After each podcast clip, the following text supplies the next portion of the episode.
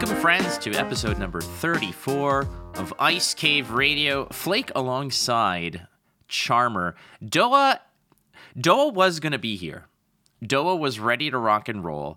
Unfortunately, he has uh, succumbed to multiple unfortunate events that have led to him having to last minute, and when we say last minute, it was literally like ten minutes ago, mentioned to us that he cannot make it, and it, he it breaks his heart that he can't be here, and he will be, he will well, he'll be in Minneapolis, but he will be on plenty of future episodes, and no, he's not sick of us. Yeah, I, I was just about to say, you know, he's probably going to hate that we're calling him out like this, but I, I have pulled it up so I can just read it real quick. It says, "I can't believe I ever associated with you nerds. Get wrecked. You'll never hear from me again." Get wrecked. The most professional, oh, no, no. the most professional of esports casters I have ever met, saying things like "get wrecked, you nerds." I don't think that that's part of it. No, no, not uh, at all. But still, we do miss Doa. Doa will be in Minneapolis this coming weekend. This episode, actually, releasing on a Friday because we don't want to take anything away from Saturday's festivities. So a little early for you. I'm Flake. This is Ice Cave Radio, a podcast about Star Wars Unlimited and all kinds of other Star Wars card gaming. And that is Charmer. It, it is, in fact, me. And you know what else it is? What is it? The cave poll of the week. That was a good transition. I like that one. No dilly-dallying for you. No, we got to get right in because I love this cave poll. This cave poll um, is very apropos to everything going on in the world. And I think that by the from the moment I, I hit the send button on, on Sunday for this one to now, people's impression of one of the options has dramatically changed. And I'm talking about like within the past twenty-four hours. So here yeah. is the cave poll of the week. Again, available at Ice Cave Radio on Twitter every Sunday. You can give us your opinion. Who wins a battle of the bands? Your options are the modal nodes. The modal nodes, of course, being uh, the band at the cantina led mm-hmm. by Figrin D'an. A, frankly, if you're into Jats, ladies and gentlemen, the modal nodes are one of the best. You have the Max Rebo band, most famous for rocking it out at, at on the Jabba sail barge. I mean, we've seen Max Rebo just getting those yeah. cruise gigs. We we have Sy Snootles. Sy Snootles was the one at Jabba's palace, rocking it out, you know. Until uh, I think they redid it in the special editions where he have like the yeah the dude shows up and you see his little uvula jiggling about when he's like "kunite," which I think means like I don't know what the, what the what what that's a good question for for the Wampas out there. What does "kunite" mean to you when he's like ah no no no "kunite," and then they all just bust it out? It's like James Brown saying "get down." Yeah, maybe. It's got to be it. And finally, our, our fourth option, Taylor Swift. Because frankly, I think she has transcended time and space by now. So she is definitely an option here. And when I said that one of these options, Charmer, has kind of shifted in terms of people's perception. Um, but when I printed it, when I published this poll, this poll, you know, she's out there. Everybody loves her. And suddenly, over the past maybe twelve hours, today being February second, uh, seventh rather, at around quarter to six p.m. Eastern, people found out that she took like a seventeen minute or thirteen minute jet ride yeah. from one end of I the mean, town to the other. People forgot that she's a billionaire, and so she does billionaire things. Yeah. And then the the people that were very pro Taylor then had to wrestle internally with the like, well, I'm supposed to be like very eat the rich as well. And now she's both, right? It'd be like being pro, um, you know, good political discourse, but then also realizing that Queen Amidala is still royalty, right? Like you want to listen to her as the voice of reason, but also she's a filthy politician at the same time. You have that internal struggle. And I think that's what's happening uh, a bit with the the Swifties. I think that's, well, you know, it's like any other sort of cult of personality. It doesn't matter what they do because it, morality adjusts to their behavior and your perception of it in the same regard, where it's like, I don't know if this is good or bad. I'm going to see if this person does it. If they do it, it's automatically good. This exists in so many other capacities of so many other things. But I want to know, who did you vote for, Charmer? I voted for the Max Rebo band. And the reason I did, this is going to be a bit of a meandering story, but uh, you may or may not know that there is apparently a, I don't know if it's a, a remake or if you would consider it a reboot or whatever, um, but there is a a new version of Roadhouse coming out starring Jake Gyllenhaal. I have heard so, yes. I've seen, yeah. I've seen stills. And, I, you know, I've seen the trailer, and I'm, you know, speaking of like mixed feelings, I am very much against a lot of like remakes and reboots and things, especially when I think that there's nothing wrong with the original. Um, you know, like Roadhouse is fine. I, I, I don't know who is saying like, man, I really wish that they would just do another Roadhouse movie, because anyone who likes Roadhouse loves Roadhouse to begin with. But I'm having the internal struggle because I watched the trailer, and like, if I'm being objective, like, I want to hate it, but the trailer looks fun. And if it was literally named anything other than Roadhouse, like, I would have been like, oh, yeah, that looks fun. I'll, like, watch that with the wife. You know what I mean? So it's like, I- I'm trying trying to be self-reflective. But anyway, I picked Max Rebo because they are, to me, the band from Roadhouse. You know, when they're, like, behind the cage and they, like, throw the bottle at them. And, you know, they're just, like, trying to survive and play their music in the club. That's Max Rebo on the sail barge, right? He's there with like the hive of scum and villainy. You know, it's Jabba, it's bounty hunters, it's whoever. And he's like, man, I'm just trying to to play some tunes. You know, I'm trying to not end up in that Rancor pit. You know, throw me a bone here. So, uh, yeah, that I don't know why, but that's why I was like, you know what? We're going to give it to the Star Wars universe version of the Roadhouse band. He's like the quartet that were began playing as the Titanic was sinking, you know? Yeah.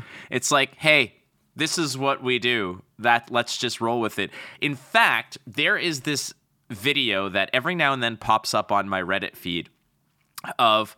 I, it's an old video. I think it's like, it's got to be twenty years old. It looks like it was recorded that way, of some, uh, I believe it is a Colombian uh, country singer. I, this sounds weird, but basically the video is he's on stage at this big banquet.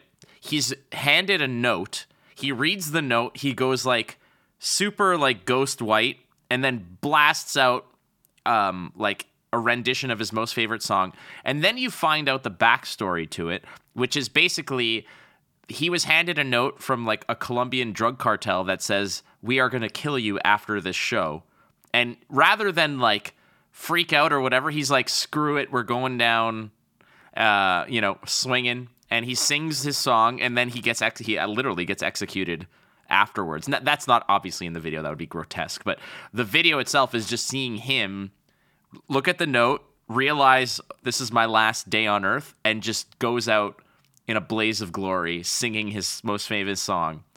And yeah, to me, Max Rebo, I, I believe there was a lot of rekindled Max Rebo interest when Book of Boba Fett came out, because Max Rebo was like in some of the scenes, and people were like, he survived. The dude is invincible, you know? So like it was... crazy. People are like, how the hell did he live? So I also voted for Max Rebo because there's very much this backstory to him where he is this kind of invincible person who's like goes through hellfire and brimstone, witnesses the demise of the crime lord of Tatooine at the hands of, you know, the rebellion's greatest heroes, and says, you know what? We're going to write another album about this. Kind of like Taylor Swift and her relationships. I just realized. Yeah. Through demise and tragedy and smoldering ruin of people's lives, she comes out with platinum records, and so does Max Rebo. Ah. Good old Max Rebo. Well, shall we go through the... Uh, yeah. All right, so here Absolutely. are the here are the results, my friends. Basically, Max Rebo with the win at forty-five percent. Uh, second place, Figrin D'an in the modal nodes at twenty-three point nine percent. J A T S Legends. Uh, Taylor Swift, twenty-two point nine percent. And Sy Snootles way in the back at eight point three percent. I think this is fair. I think that Taylor Swift sh- probably wouldn't be last, even though... You know, I- I'm sure that long and far away, her the the broadcast of her wonderful, wonderful voice has made it all the way to Tatooine. Yeah, I one I think folks got it right, obviously, because they picked the same thing as me. But I was honestly surprised Taylor Swift didn't get more votes. I'm going to be honest. I expected her to potentially get second place. Most votes the, for any of our poll, by the way. This is the most oh, voted upon poll that we've oh, ever of had. Of course. Of course. I, I like how you, you when we were putting the things out there, you're like, jam Taylor Swift in there just for the just for the, just for the engagement. Okay. It worked. Yeah. Well, I'm not gonna lie. Gotta be uh, timely and relevant. You're not wrong. All right. So there it is, ladies and gentlemen. So our, our next poll, well, we don't know what it is, obviously, yet, but uh, I feel like if we're trying to be timely and relevant, I just read the news that Disney is investing in Epic Games, something like one point five billion dollars for a stake in Epic Games. So there's going to be a partnership between like them and, you know, there's already Star Wars and what do they uh, do? Marvel, Marvel stuff. Well, so the big thing is Fortnite. Oh, right. They do Rocket Fortnite. League and, you know, they've got their launcher and they, they actually have their own like development companies and, and things like that. But, uh, you know, the big one is Fortnite. And I know that Disney already had, like I said, the Star Wars characters that are in Fortnite. Sometimes I rock Darth Maul when I'm playing with the kids. Um, but yeah, I'm looking forward to more now. Well, didn't, didn't, wasn't there part of like Star Wars canon where they announced like Emperor Palpatine within Fortnite? Like it was a Fortnite related event? Yeah, they do events like that all the time. Um, so like when Darth, there was a season where like Darth Vader was on the battle pass, and then they were doing this thing where um, you could get lightsabers in the game like as a weapon. And so then you could use it to like do force dashes and then like, you know, slice people with a lightsaber. It was it was actually a lot of fun. Like yeah. I said, I, I play it with the kids. Stark is still dying to play with you. He's always asking, when is Uncle Flake going to download Fortnite? And I say, Uncle Flake doesn't even know who you are, kid. Um, You're such an ass. Uh, uh, okay. Um, for the record, completely different different thing here. Uh, anyways, uh, let's close this up. Th- that is the Ice Cave poll uh, of the week, ladies and gentlemen. The Cave poll of the week available every Sunday uh, at Ice Cave Radio on Twitter. A new question every week for us to discuss. Go vote. Go follow us. Do all that stuff. Go vote. Um, I w- did a my own little minor polling, as it would be, when I was in Hartford for the calling, the Flesh and Blood calling. I asked people, I said, have you ever heard of the saying, the cat's ass? Mm-hmm, mm-hmm. Many said, well, you mean the cat's pajamas?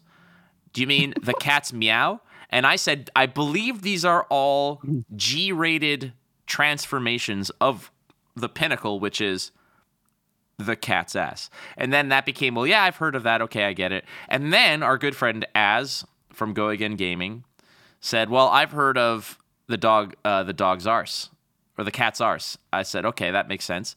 But he's like, I've also heard of the dog's bollocks. I was I, just about to say that as the British, that's the one I know. And then it basically devolved into things like the chimp's chode or the turtle's taint and all kinds of other nonsense. And then eventually, I, the pairings went up, and I had to go sit down and play. But there was a a whole myriad of things, and I think that maybe the cat's ass is being a great saying. We should sort of create something like the Minox mouth, or I don't know, like you know, like the Dubac's. No, I don't know. The Sarlacc sack. Yeah, the Sarlacc sack. Like we we need to use some Star Wars related things to sort of push forward. But anyways, that's I just wanted to clarify. The Bantha butthole. You could have just said the Bantha's butt. But you had to qualify. The, the Dewback's Dingleberry. No, we're done. All right, let's go to the headlines, friends, as I rescue for you all from this. Uh, essentially, not many headlines to get to, um, but most importantly being that tomorrow, if you're listening to this on launch day, on the Saturday, there is a stream for F F G, which will feature a lot of the content creators and, and people uh, who have been graciously invited by F F G to play the game early, to open packs, to draft, to play sealed, to do all kinds of cool stuff. We will be there, and uh, that, I think, is going to be the biggest chunk of change news as far as I know, unless there's something else that you know.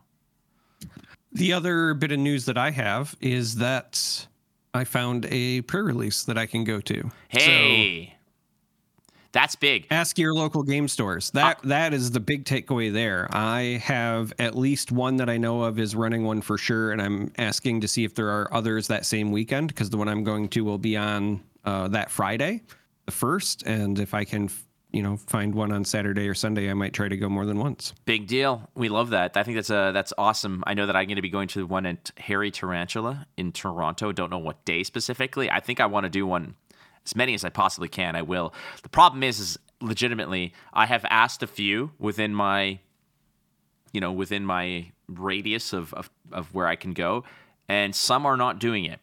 However, I have basically sort of beaten the drum, and I implore you all to do the same. I do have another piece of info, uh, of news for you, though, Charmer. I'm all ears. Our T-shirts are in. Ooh. Oh, baby. It's yeah. so pretty. We get some Ice Cave Radio T-shirts. They are in. Um, only three have been made, one for each, myself, you, and Doa. Uh, more will be coming, and along with a whole bunch of other stuff. And now's a good time, maybe, Charmer, to also drop a little tidbit of news, is that I made a Discord server today. So we're going to have the link to it in this video and everywhere else, and we invite everybody to start populating the cave, because that's where yeah. we're going to be. Harden our dust. It will likely be under construction for a bit, because obviously we're standing this up and then we're jetting off to the event. But... But, yes. hey, we we want to invite people to come talk about the game, talk about your passions, your life, your love, and everything in between, and just go from there. And we we this was never kind of this never crossed my mind until multiple people said, is there a Discord server? Is there a Patreon? How can we kind of coalesce together? So if you choose to, that's where we'll be, and we invite you to come and hang out as well. All right, uh, Charmer, shall we talk about some spoilers? Not many, and I think there's like twenty cards left as of when we are recording this again. Yeah. February seventh at six p.m. Eastern Standard Time. You want to kick us off, or should I do I, the first one so you can do the second one? No, I want to do this first one, actually. Hit it. I, I really I really do. I will say that what we are lacking in quantity, we make up for in quality for the spoilers this week. We're talking about the cards, is, not the hosts. Yeah. Yeah. Not the hosts, uh, not the content, but the all of the spoiled cards are bangers, and there are three rares and one uncommon. So starting with one of the rares, we have the Emperor's Legion. This is a two-cost event. It is command and villainy, naturally, because it's the Emperor's Legion. Has the tags Imperial and Supply, but it says return each unit in your discard pile that was defeated this phase to your hand. So for the low cost of two, at the end of a round, right, if you've had a bunch of combat things go off and you've saved your resources, you can just put all the, the units that were defeated right back into your hand.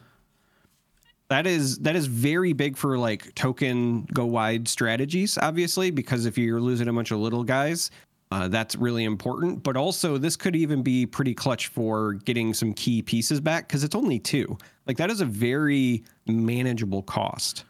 It's a very dis- difficult thing to, to digest if you're on the opponent's side and you just went through the ringer to get rid of your opponent's stuff, and all of a sudden they're like, I'll just take them back. We'll do this again next time, kind of thing. It's any kind of recursive effects are really cool. This, to me, feels very Golgari, and it is green and black, so it's like the right yep. color scheme as well. It's got Golgari, which, for those who don't know, in Magic, Golgari is basically green and black together, which has a lot of destruction and recursion effects to it. It's like sacrifice creatures, bring them back from the graveyard. It wants stuff in the graveyard. It wants to bring it back. It wants to do this vicious cycle. Um, basically, things are expendable. When you're playing Golgari, your your creatures are expendable because you're probably getting them back. Uh, either way, Emperor's Legion's a pretty... Pretty cool card. I feel this is a rare. I think this is a good rare. I think that it's costed correctly. Most cards in Magic that steal things out of the graveyard and put them back into your hand are usually between one and two cost, or they're costed higher with better effects, like put it directly to the battlefield. I'm waiting for that yeah. card, Charmer. I'm waiting for the, well, yeah. the bring it back and put it directly back onto the battlefield. Yeah, because this is the Emperor's Legion, and when we get the one that puts it directly into play, that'll be the Emperor's Comeback. Somehow the Emperor has returned. Exactly. I will also just say real quick, I'm a sucker for big battles, and you and I have said big space battles are some of our favorite art in the game. This piece is really cool for a ground battle, though. The A T S T and the troopers, and I love what they did with the lighting. It kind of sells you on this was like a night battle, but it's literally being lit up by all of the blaster fire. I will say the stormtrooper who's at the forefront has a little bit of a, a weird pose to me. Dude, he looks I was like, saying the same. It looks like he looks like uh, like Chad Kroeger from Nickelback holding a guitar. He does. Look, I was about to say he looks like he's playing a guitar or an instrument. But other than that, like everything else about this, I really, really like. This is one of my favorite ground battle art pieces that I've seen so far. Dude, you're correct. It's remember I was talking about the dude that was looking through the scope of the gun and it looked like his head was growing yeah, out of his shoulder. Yes. In this case, yeah, I, I kind of get it. He's kind of got like a little bit of a, you know, look it at looks this. Like he's holding something heavy. Like if if this started as, because who knows how they commission these things, right? I could see a scenario where this started maybe not as a stormtrooper, but as a clone trooper with like one of the big cannons. Yeah. And so he's got that slouch. And then they're like, actually, you know, we're going to turn this into stormtroopers. And they just give him, you know, the... the blaster here, and then it it just the slouch looks a little weird. But yeah. other than that, uh, I mean, I, I love the piece. Well, he's kind of hip firing it, which for yeah. a standard E-Web blaster, I don't, I think, or I don't know if it's an E-Web that they use, but ultimately the standard issue stormtrooper blaster rifle, like mostly you kind of see them kind of shoulder mounting it to a degree and firing it. This guy looks like he's he's just Ramboing it, and that's fine. Like for example, look not to the dude behind him, but the the third one holding it more upright. That looks more natural. Right. They they all seem to be rock stars here. If if you've ever seen, have you seen Tropic Thunder? Oh, of course I have. All right. Remember that scene where um well, I was going to say Frank Costanza's son, Ben Stiller. When Ben Stiller who still has no idea, Ben Stiller still has no idea that he's in an actual war zone. And they're like, you got to get over there. You got to like, and then he's like, fine. And he goes and he does these rolls and he's making it all like, he's like, yeah. yeah. And like, meanwhile, it's a real, like that is kind of, I think that they're all, this to me looks like a poster for Tropic Thunder Star Wars edition. You Could know? be that. The, the other way I was looking at it too, is everyone else is like, in the heat of the battle, and he looks like some private that, you know, the the officer, you know, that's on the field is like, hey, you need to get in there, and he's like, ah, fine. So he's like half into it, you know, he's like, oh, I'll, I guess I'll lift my E eleven carbine. Yes. You know, I'll I'll throw a couple of shots, but I ain't putting in work today. This, you know, uh, I, I don't know. It just feels lazy in, in some respects as well. Like, oh, I guess I will. One of the movies I watched on my way to New Zealand was The World's Greatest Beer Run, which was a very good movie. I really I really like Zac Efron. Um, he plays a dude named named Chicky who is feels bad because he didn't get drafted. Not feels bad, but he, like his friends got drafted, and he's like he keeps getting told that like you know you're not contributing, you're not doing anything. So he says um, he's gonna go bring his buddy's beer. It's based on a true story, and what's crazy about it is at the end of the story they show you the real footage and they show you the real pictures that were he goes to Vietnam and brings a, a, a duffel bag of beer, and the whole thing is that he doesn't comprehend how absolutely devastating and tragic the entire situation is, how the people who are there are in no way, shape, or form having any semblance of solace while he's there. And that's kind of what I feel like it's over here. Like, he's like, we have to go over there. He's like, all right, let's walk. And they're like, no, it's like, you're under constant sniper fire. Yeah. And so, like, that's kind of how I feel like. But that's that's the Emperor's Legion. The the artwork is great, I think. It's really cool. Like you said, uh, that one Chad Kroeger Nickelback guy in the front aside. But that's, it's the bard. Yeah, yeah, it's fun. The bard of this D and D group. All right, let's move on to what is, in my opinion, probably the the the Mac Daddy hero that you can use, the leader. It is Emperor Palpatine, Galactic Ruler. And he is a command in villainy. Action for one co- for one resource, you defeat a friendly unit, so you sack a friendly unit. Golgari, hello, Golgari. Deal one damage to a unit and draw a card. And draw yeah. a card. And the epic action is uh, if you control eight or more, you can flip him to Emperor Palpatine. He is a Force Imperial Sith official. A four attack, ten body. Is this the first double digit body we've seen? I believe so, except for things that are like starships and, but like as far as a single character, yeah. This is the first time we've seen double digit. A text reads, when deployed, take control of a damaged non-leader unit. Yep.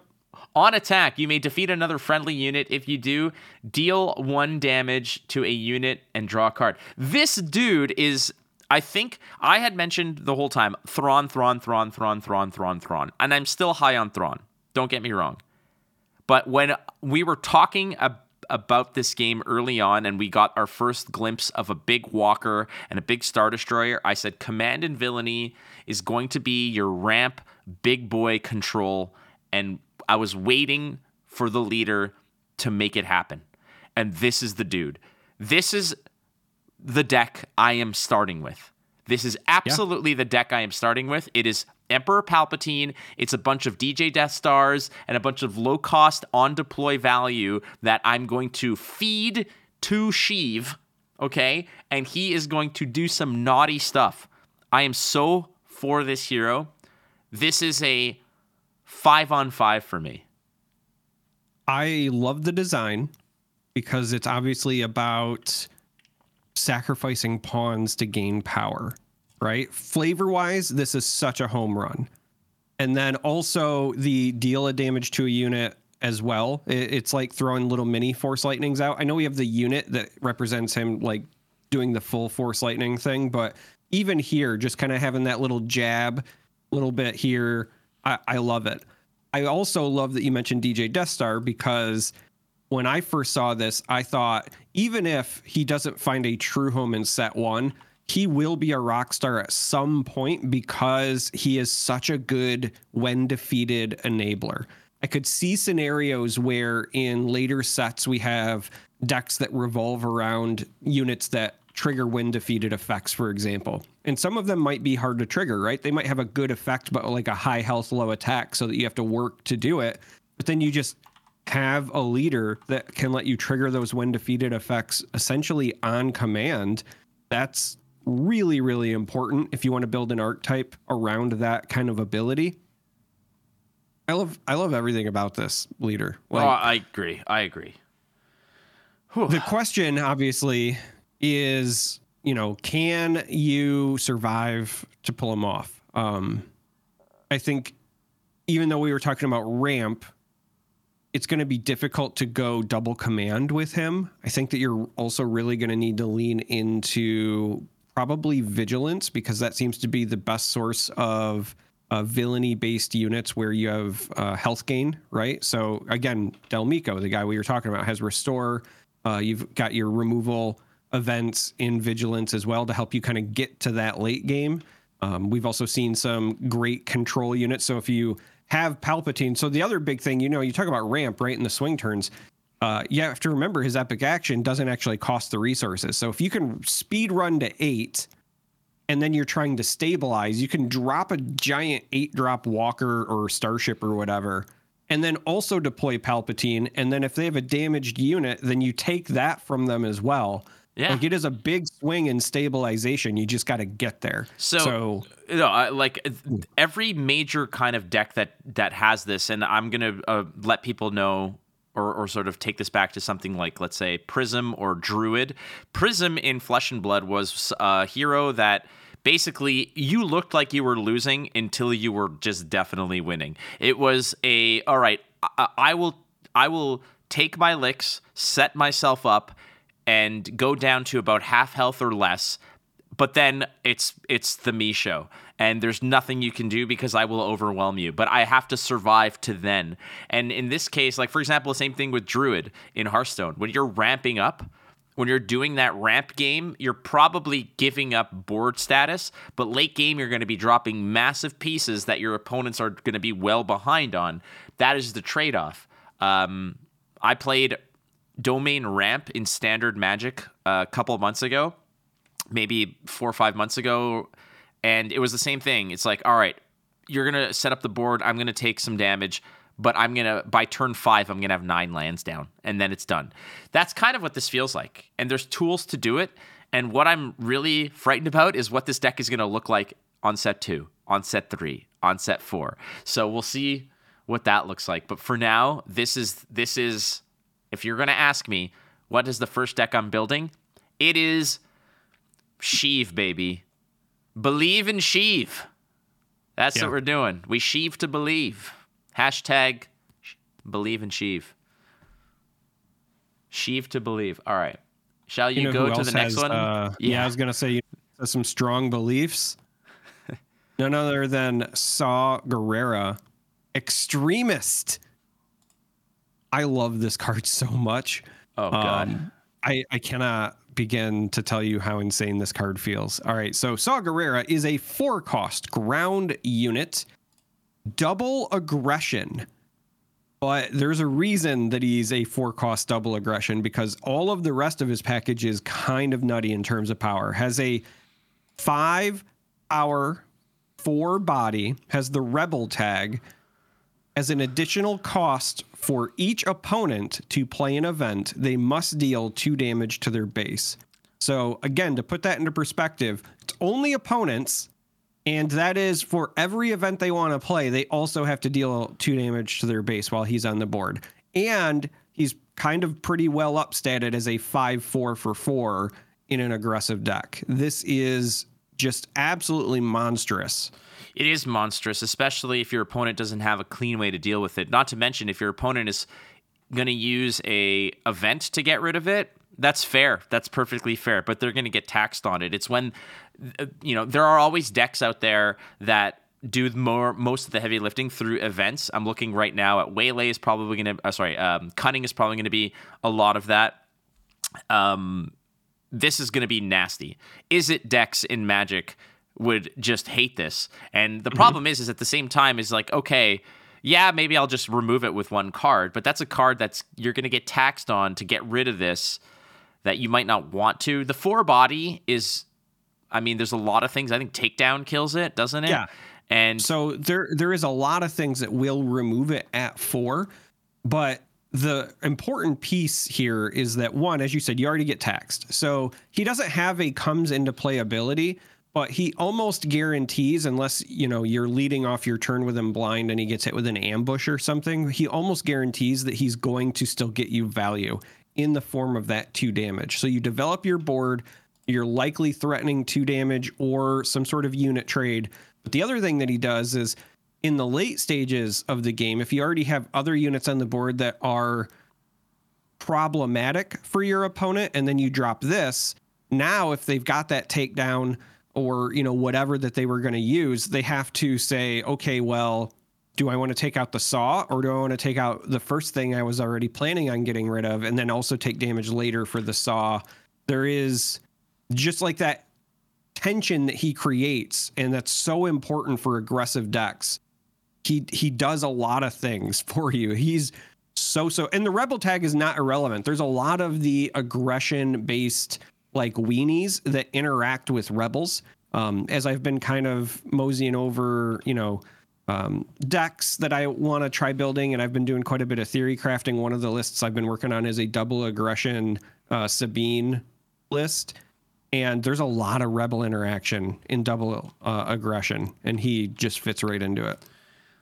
I'm I'm not going to be playing aggression, I don't think, for a while. That's just me. I, I'm more interested in other things, but I absolutely respect the game. You know what I mean? Like, game, respect game. This is one of those situations where I look at Saw Gerrera and, yeah, you're. it looks fragile, but it's a situation where if you're playing a very aggressive deck, you're probably using a lot of resources to get rid of stuff, a lot of events to get rid of stuff, and he hits the board, and you're like, all right, I, I got to get rid of this. Maybe there's a, a more damaging unit on the board, but I cannot let this go, especially if I'm playing Cunning or I'm playing Vigilance that's going to have a lot of events that I'm going to be playing. I like Saw Gerrera. I think this is this card's a solid four on five, four, four and a half. We're going to do a full set review eventually. Yeah. But I I would play this card if it said every player had to take two damage to play events. The fact that it's only opponents still just blows my mind. Yeah, because as an aggressive unit, like aggressive thing, you're probably playing minimal events. You're just you're flooding the board, right? Like that's your your game plan. Uh, all right, let's go to the last spoiler. Again, we went in chronological order of release here. Again, big thank you to SwooDB. Go check them out. They they do such great things. They also have a podcast, and they're wonderful people there. So we want to give some shout-outs because great resource. Let's go take a look here. It is a six-drop Vigilance Command Space unit. It's the Ghost. You know the Ghost. Spectre Home Base. And it is a vehicle, a rebel vehicle, a transport, and it has the Spectre tag, a five five. five five for six, meh, not so good. However, it is shielded. It is protected. And it says when played on attack or on attack, you may give a shield token to another Spectre unit. Huge. Huge! Shield tokens, I think, are going to be very important. They facilitate trades so well. Um, I think that this is an awesome card. And I think that within the, the grand scheme of Spectre, there's so many different aspects floating around. I haven't given it much thought, but I know you have. So I want to hear what you think about the Ghost. I really like the Ghost for your Hera decks, just because the ability to protect your key, you know, ghost homies, if you will, right? All, all of the, the Spectre crew is going to be really important. But if I'm being honest, what I really, really like about this card is where it sits in Limited. It's only an uncommon.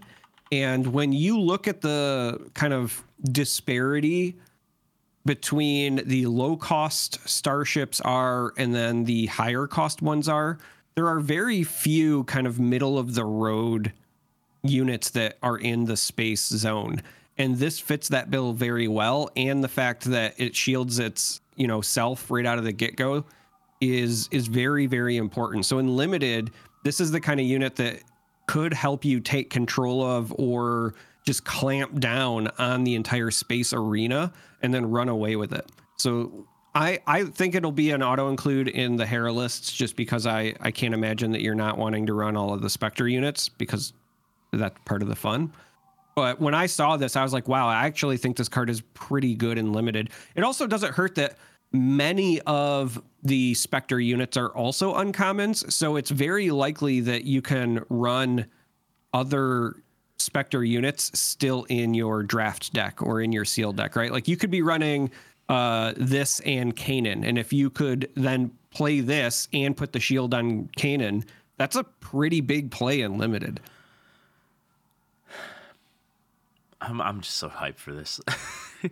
um, I want to make a comparison, and I am a huge Star Trek fan as well. This ship reminds me of the Defiant.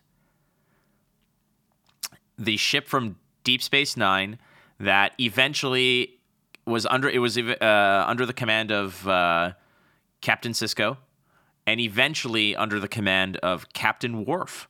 And if you watch the best ever Star Trek movie of all time, First Contact, there is a scene where Worf is piloting the Defiant, and it gets rescued by um, the Enterprise against an engagement against the Borg. And the funniest part is, Worf, they they they beam all the, su- the survivors onto the bridge, uh, onto the Enterprise, and Doctor Crusher's like, there's a, we have a patient who insists on coming to the bridge, and it's Worf.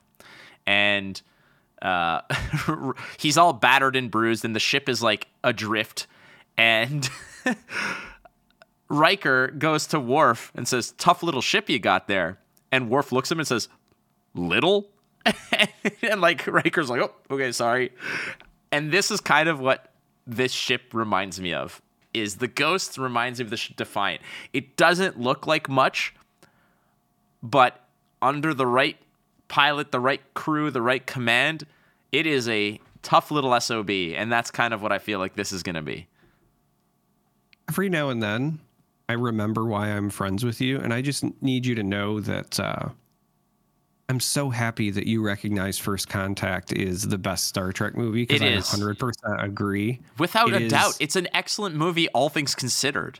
It's an excellent movie, all things considered, but it's easily the most rewatchable. It is, I would almost say it might be the only Star Trek movie, even counting like the new Abrams ones, that like if I was flipping through channels and it was on, it's a, okay, I'll stop flipping. Like that's how I judge a lot of my movie enjoyments, right? Like if I'm bored and I'm flipping through channels or something just happens to be on, am I willing to change it? And that's one where I'm like, no, I'll leave it, you know? Within the dating hellscape that is apps and such, whenever you're trying to get to know somebody, one of the questions that I'll ask to spark conversation is, if you're flipping through channels, what movie do you land on that you cannot switch the channel off again? Uh, we all have those. And you're right. This is a movie I think I've seen about seven or eight times. I recently, I think over the holidays, you know, like... The the gloomy, depression-filled holidays, I basically watched all the Star Trek movies, from Star Trek One, Star Trek the Motion Picture, all the way through to the final, or the, the most recent Abrams movie. It's like eleven or twelve movies. I watched all of them. This one still stands as my favorite. First First Contact was absolutely uh, my favorite. And it's uh, Jurassic Park, by the way. Oh, Jurassic Park is your... Yeah, no, the original that Jurassic Park. The nineties yeah. had some of the most... Like, I tried to do, I'm like, top ten movies, your top ten favorite movies of the nineties. And I was like, oh, that's not hard to do. Jurassic Park, True Lies, uh, Men in Black. And then by the time you're done listing movies, you're like, okay, and the twenty-seventh movie on my top ten list is... There are so right. many banger movies in the nineties. It's unfair. Jurassic Park is the movie that made me love movies, is the only way I know how to put it, because it was the right movie at the right time in my life. You have to understand, when Jurassic Park came out, I was nine. It was it was like everything that I wanted in a movie experience as a nine-year-old boy to go see Jurassic Park. It was mind-blowing. And then I was just it, I was hooked, and it has stuck with me for like my entire life. Like I... have seen it probably in the hundreds of times. Like that's not even hyperbole. I am a huge Jurassic Park guy. Um, and I, then side note, like my, if I you had to like have a list, right? So we'll go Jurassic Park, uh, Die Hard is up there. Yep.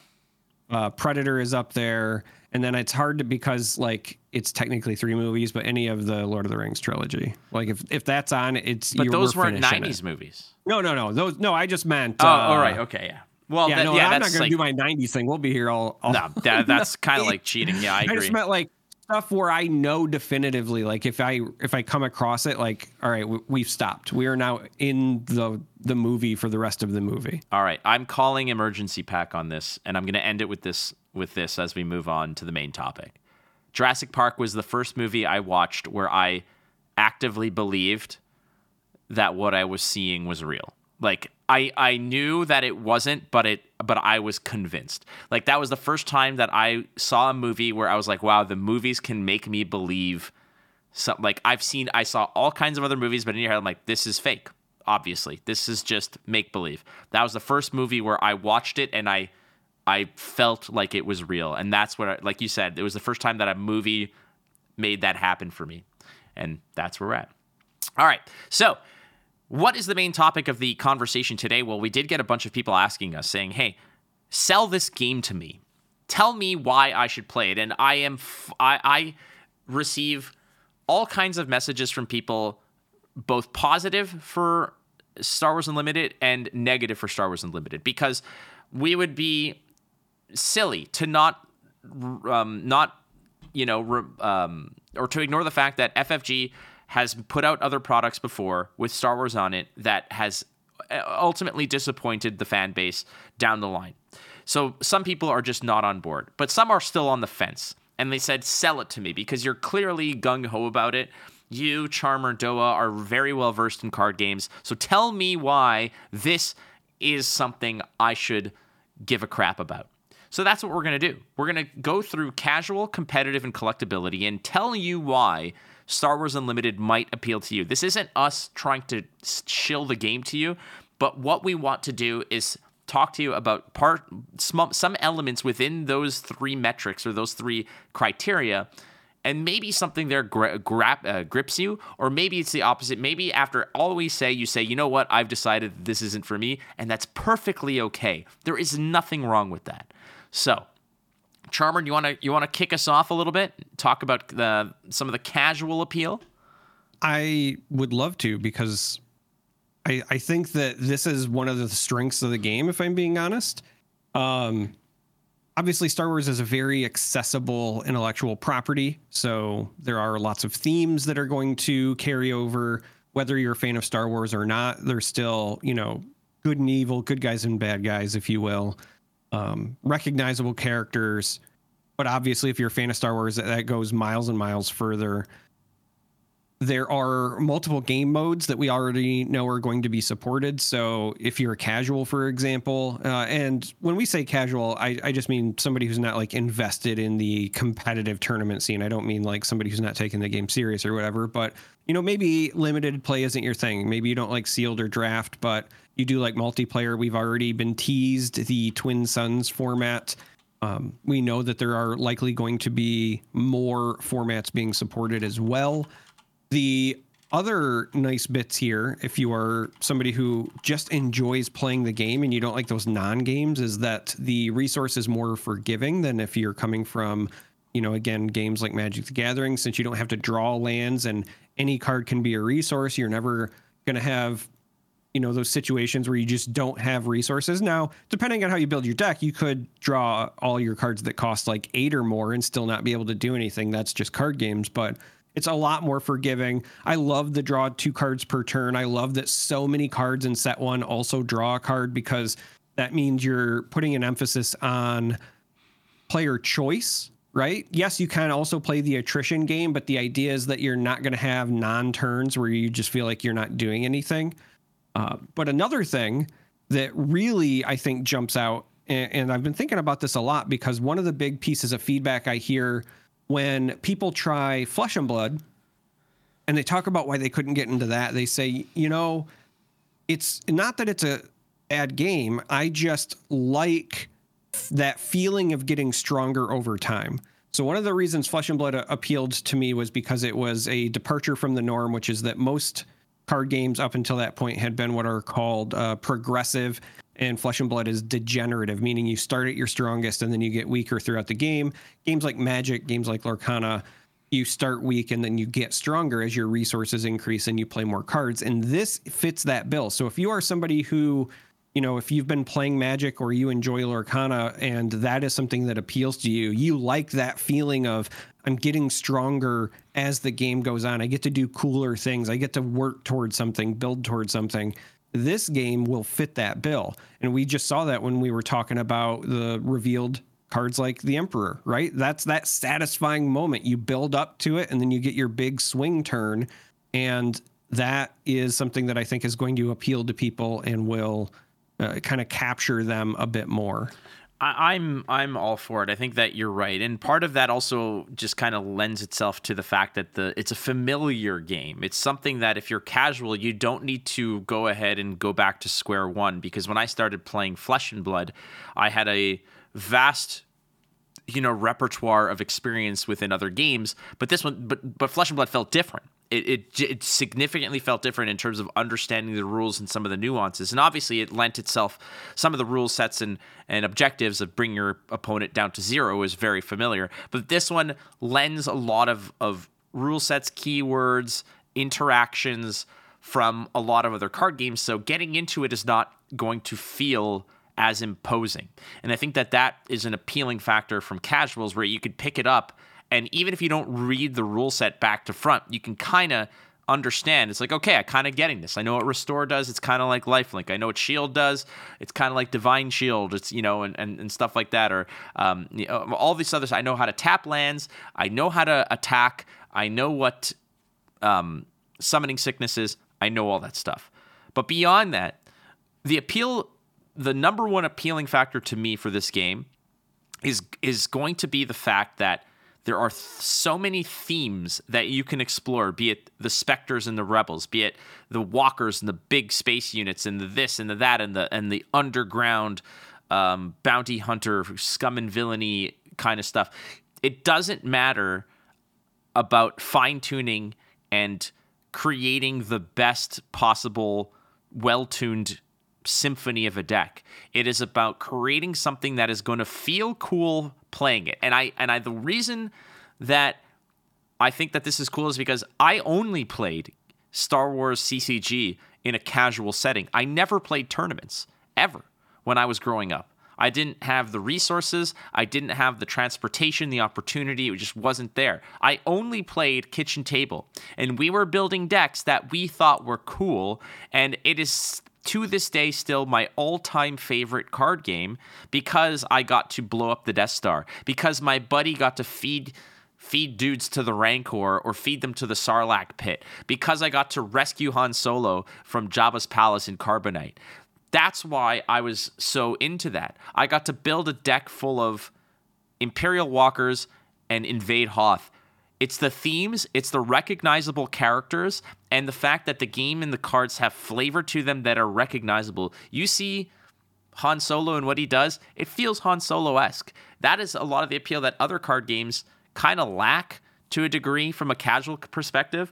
You know, if it wasn't for Commander, I don't think I would play Magic uh casually in any way, shape, or form. So why do I do it? Well, because I, I play Commander because I want to do a zombie theme cool stuff, or I want to do angels because it's cool. The themes and the tribals are part of the appeal, but I, I but the appeal is for a casual setting without anything on the line besides having fun and some, you know, bragging rights. Yeah, I look forward to all of the casual sub-formats. You know, you you just hit the nail on the head, the tribal thing. You know, I've played so many casual Magic events where it's like you have to bring a tribal deck, and so somebody brings goblins and somebody brings slivers, and you've got angels and whatever. And so I'm looking forward to, you know, the Spectre deck versus the Imperials versus the Jedi or whatever, and all of the stuff that comes with that with this game. I'm also looking forward to other fun things. Like I was thinking, you know, once we get a couple of sets in, I think it'd be really cool to have what I would call an everyman's format. So rarity doesn't matter. You can't play any unique cards. Ah, right? That's cool. It's the everyman's format. Stuff like that that you can just do. And that's, again, one of the things I love about physical card games is that they're physical cards. So you can just make up whatever rules you want. It's not bound to a digital client that you have to adhere to. Well, this is the only ways to play. That's literally how the best casual formats in Magic were created, was a bunch of people going, hey, let's just do this thing. And suddenly we have the Emperor format, and we have, you know, Commander. Uh, for me, it'll always be E D H because that's the way I remember it. And, you know, the Bounty Hunter format in Magic, and so on and so forth. I'm looking forward to all of that with this game. Oh, it's going to be great. So there you go. And from a casual perspective, I think that's part of it. There's going to be lots of game modes. Some of them you're just inventing right now. There's going to be a two-headed giant uh, type of, of format, like a two v two from uh, Twin Suns, I believe it's called, which I leads me to believe it's a two versus two. Um, the other part is there's a forgiving resource system, so land screw is not going to be an issue. You draw a lot of you draw two cards a turn. There's gonna be a lot of opportunity to do things. This this feels to me like a clash and bang kind of game, not like a I have my sneaky way of doing things. To me, this game is won on the battlefield. It's not won through spells or or tapping things in a certain sequence to get a minor edge over time. That is that's why the casual appeal to me is pretty significant. But again, a lot of that it leans towards the fact that if you like the I P, that definitely helps, you know? So um, let's move to the competitive appeal of this. And one of them that I'm writing in right now, we'll leave till the end. Uh, we'll put it there. But I just added in. But let's let's talk a little bit about competitive edge. You just saw it, right? I completely forgot. Yeah, but to me, to me, it's like one of the leading factors. We'll we'll end with that one. Um, here's where I think, from a competitive standpoint, this game definitely has legs. And it's rules aside, we're going to put the rules. They're they're important, obviously, but I want to talk a little bit about the deck building latitude in this game. It has a very Magic-esque deck building latitude where you could put you could do a five color pile of nonsense and go crazy. You can do that. You can build whatever the hell you want and make it roll. And I think that that's important because that opens up a lot of strategy. It opens up a lot of combo potential, a lot of intricate moving parts and details that games like Gwent, Hearthstone, Flesh and Blood, Pokemon might not have. Well, Pokemon does. Um, but all the others might not have because you are restricted in deck building to the class that you are playing. In Hearthstone, if you're playing Priest, you can't put Mage cards in there. In Flesh and Blood, if if you're playing Guardian, you can't put Runeblade cards in there. It's just the way it goes.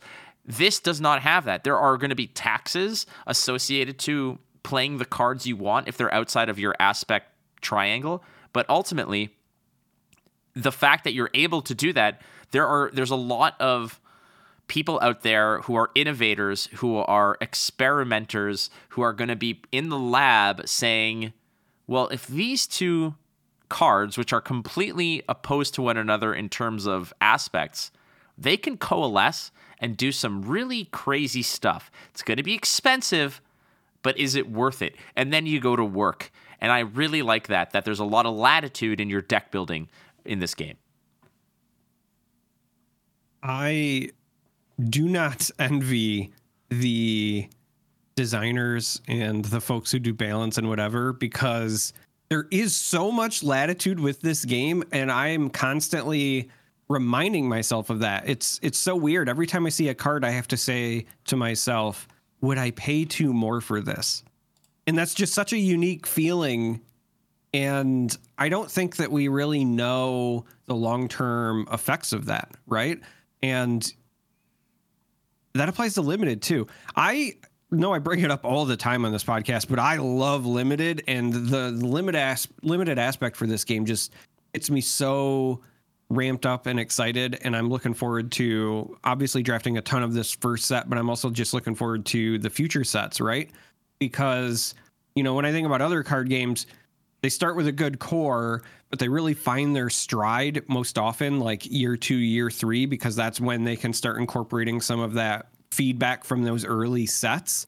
And so that's what I keep thinking about, right? Is like the sets that will be impacted by the feedback that's provided after, you know, we've had a chance to play like set one and set two. I, I I'm just so ready. I don't know how else to put it. Um, And and I think that that's the appeal to competitive folks. Like if you're if you're just trying to sell them on gameplay stuff, it's that there is room for a lot of uh, expression, but also a lot of potential to gain advantage. A lot of competitive players love finding that, you know, two or three percent advantage. They'll, they'll agonize over deck lists. There's a lot of freedom of movement in your deck building here, and I, I think that that is going to be one of the big appeals.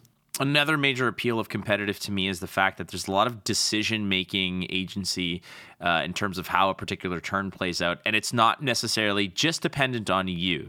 Much like in Hearthstone, you, everything happens on your turn. Your opponent can't really interact on their own turn. You make all your decisions, and then you pass the turn. The turns are communal. You just have um, your your action, then your opponent's, and it alternates until both players pass. Um, there's a eureka moment I see. Yeah. Well, I mean, it's hard. It's hard for me to also not like think about this. It's been on my mind a lot lately. So if you're not familiar, uh, Legends of Runeterra is a fantastic digital card game. And unfortunately, the competitive support that I used to do casting and coverage for, uh, it's been announced that that's a, at a minimum going into hibernation, and it might not ever come back. And it's been on my mind a lot as a, a result of that. But if you're somebody who's listening to this and you are just trying out, you know, the the podcast because you've seen me tweet about it or whatever, saying, hey, come try this game if you're coming from Legends of Runeterra, this is something that will appeal to you. It's a back and forth nature. It plays just like Legends of Runeterra, where it's I take an action, you take an action, I take an action. Now, there is one difference. There are no um, like fast spells or burst speed stuff. But what you do gain as an advantage, though, is in Runeterra, there's this skill called um, dry passing. Like, it's the idea of I'm passing and then my the pressure's on my opponent because they could pass and then the turn's just over. But if they take an action, now I get the chance to respond. This game has something similar. So you can take the initiative, which is like passing your entire turn, but you get to go first next time. But there's also the ability to just pass. And I think that the players who very quickly figure out how to dry pass in this game for advantage, it's going to be a skill. And I do think Legends of Runeterra, Runeterra players in particular will be very, very good at it. So if you're listening to this and you're heartbroken about Runeterra and you're thinking about trying a new card game, pick this one up. That's a very, very good point. The dry pass is, is going to be a skill set in itself, and that alludes also a little bit to another part, which is bluffing, because I think that there's going to be a part a part where you have the right the right response in your hand, but you don't have the right thing on the board to that you want to use it for. So maybe you pass with a couple resources open, and then you wait for to see what your opponent does. And if they drop something, then bam, you get them. There's going to be some bluffing aspects that are involved in this. And part of it is also just, yeah, that dry pass. And, you know, just saying like, I go for, I have the initiative, but I'm going to pass to you because I want to be able to respond to your actions. Right. And and that is going to be massive, especially if you're cunning. Cunning wants to respond. That's what cunning wants to do. Cunning may not always want the initiative, but cunning definitely wants the, the ability to respond to your stuff. And if cunning does have the initiative, maybe they just say, you know, all right, brand new turn. Everything untaps. I'm going to draw my cards. I'm going to put some resources on the board, and I'm going to pass. And your opponent's going to be like, what the hell is going on? And they'd right. be silly not to to take it, because what if they just say like, all right, well, I'll just take the initiative, and then they're like, cool, your turn is done, here's all my stuff, and then what are they going to do? It is it is a a significant layer that I think when it comes to what makes a good card player, deck building, certainly, sideboard, sure, meta analysis, yeah, but this is a brand new little, you know, extra meat patty in this in this hamburger that you, you're gonna that that makes it so extra juicy, and I love it. I love it. I love it. I love it. So initiative system, bluffing, the decision making for every single turn, the dry passing, all that stuff is great, Charmer. But at the end of the day, if you're playing competitively, you want a carrot at the end of that stick. Yeah, which is of course a giant trophy, right? A trophy, money, glory. And this is part of um, of a major appeal for, for many card games. It's going to be the prize. And why do you compete, which is winning big big money. So I, I'm going to be fully honest here. Um, I'm not saying I don't want to win money, because I definitely do. And there's a lot of people who do.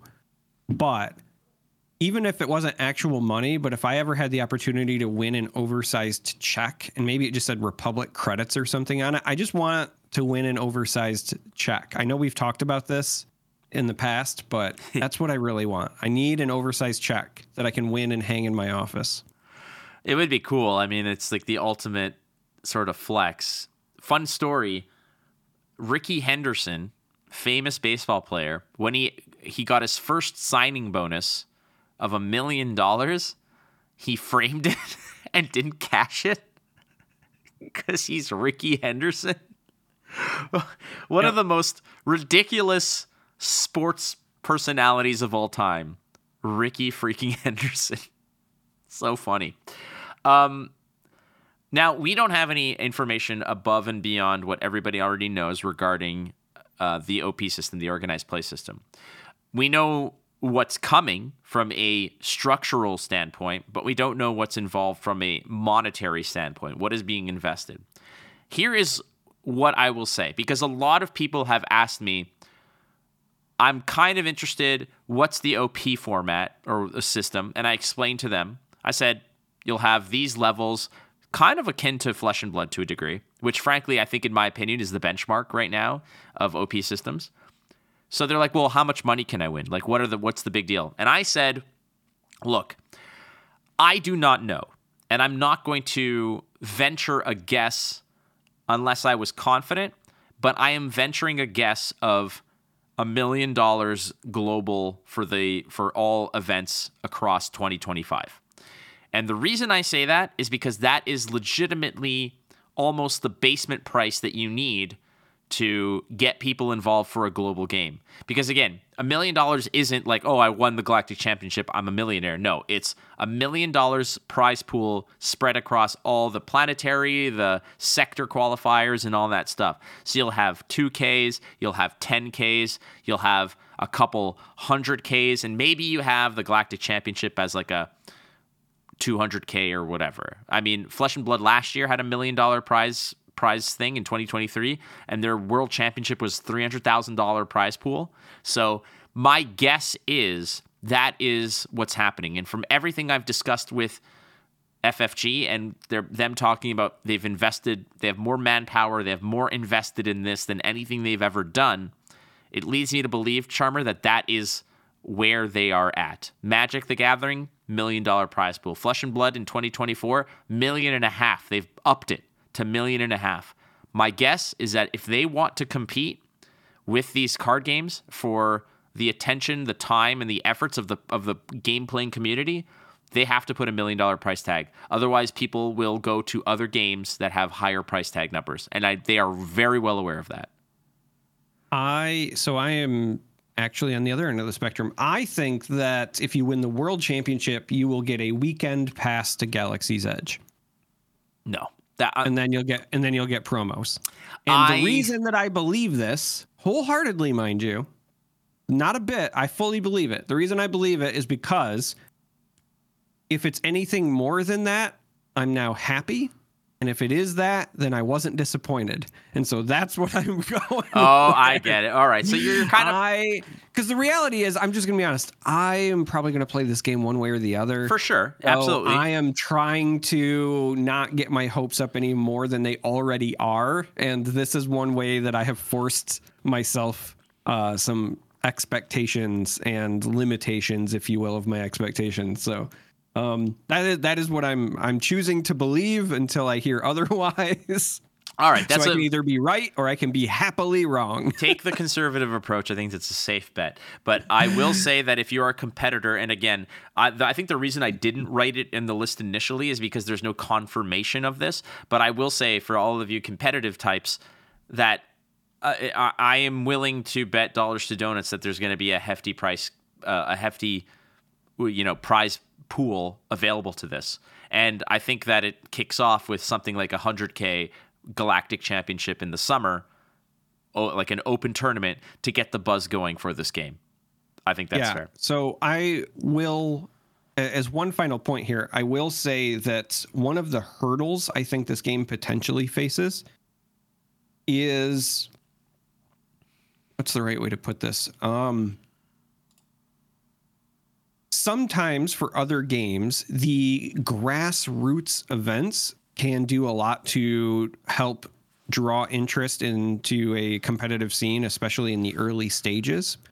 And the ability for local game stores or maybe a, you know, a, a gaming convention or whatever for somebody to like just run an event, even if it's not sanctioned, right? But for them to run an event and, and draw people in and put some money up, I, I think is really important.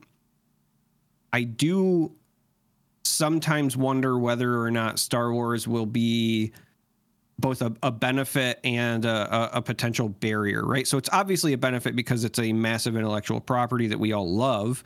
But if you are a mom and pop, you know, local game store and you're like, hey, I want to run my own ten K or whatever, how, like, I don't know what the legality is going to be as far as like how you can market that. Right? Because you, you won't have permission to like use the Star Wars name or whatever. Now, I'm sure that a lot of these stores can probably just do it and get away with it anyway, because, you know, until somebody tells them to stop, they're pro, you know, I, I doubt Disney is like prowling around local game stores waiting to slap people on the wrist. I, I just don't buy that. But I do wonder, you know, if you were somebody who is like, I wanted to run an event, you know, at, a PAX or something, whether or not something of that size would would draw the ire of the legal team, if you will. So um, I, I don't know. But that that is something I've thought about, right? Because I think about, you know, people like The Realm and MinMax who do such great work for Flesh and Blood, and they run events that, you know, are now sanctioned, and they'll do battle hardens and whatever. But there was a time when they were just putting their own money up and doing their own thing. And that was also, I think, really helpful for the game. And I, I don't know what that's going to look like when you have to deal with the mouse. Lastly, let's talk about collecting, uh, collecting and collectors. And this is an aspect that I think is, I, I have no horse in the race on this one. And but I'm I, broke. Well, at the part, sure, that that definitely is part of it. Let's be real. But this is a conversation that usually bubbles up whenever there's issues about reprints or the price of cards or this or that and rarity, et cetera. Collectability of a card is of a card game is, you know, whether you like it or not or you care or not, is a reality. And there are collectors out there who want to know, is this something that I want to invest in? And for those who think that who cares, collectability is a major part of this because, I'll be frank, I don't think that Lorcana would have been anywhere near as uh, as outrageously popular if it weren't for the casual Disney collectors who are just buying the cards to open and put them in binders and not play, the non-playing groups. Collectors may be play, playing the game as well, but for the record, it's Star Wars. Therefore, it is ultimately collectible. So where is the appeal for collectors? And to me, the first thing that pops up, obviously, is the fact that there is a multitude of different variants of cards at different drop rates, be it the standard card, obviously, the foil version, the hyperspace treatment of it, the foil hyperspace treatment of it, and then there is the crazy, what are they called? I, I forgot what the name is of them, but like these alternate art leader cards that are one in... Showcase. Showcase. Bingo. Showcase variants of leaders, which are one in twelve boxes. That is unreal. That is ten times as rare as a legendary in um in Flesh and Blood. Like, unreal. Absolutely unreal. I'm I'm not joking when I say, oh, I'm broke, but it's both because I actually am, but also because I'm definitely going to be, after I chase down my Showcase Sabine and my Showcase Jyn and all of my favorite characters in hyperspace, and yeah, my wallet's already angry. It's probably just crying a little bit. It knows what's coming, you know? It's, yeah. it's, it's the sadness of it. But for the collectors out there, there is a lot of opportunity to bling out your deck, opportunity to, you know, find those rarest versions of cards that extend beyond just foil versions. They extend to hyperspace, alt, like extended art versions, and then the foil versions of that. These chase card showcase uh, cards as well. But the beautiful part about this is that there's also a lot of joy in opening the pack, because I've seen it in all kinds of pack opening videos. You rip the pack, you toss the token from the back aside, you rip through ninety percent of the pack to get to the uncommons and the rares, and then you just throw everything away. In this case, the hyperspace variant of a card can be any card, so there's actual joy and a little mystique when you're opening a pack and rifling through the cards, because you never know when that hit is going to be. You never know where that hyperspace card is hiding. Is it a common? Is it an uncommon? Is it in there at all? Like, that's the fun of this charmer, is that collectors who just want to fill binders and collect Star Wars cards are going to have a fun time opening packs and looking and say, okay, it's not here, it's not here, it's not here, it's not here. You kind of get that suspense built up. Is it at the rare? Is it the uncommon? Who knows what it is? And bang, there it is.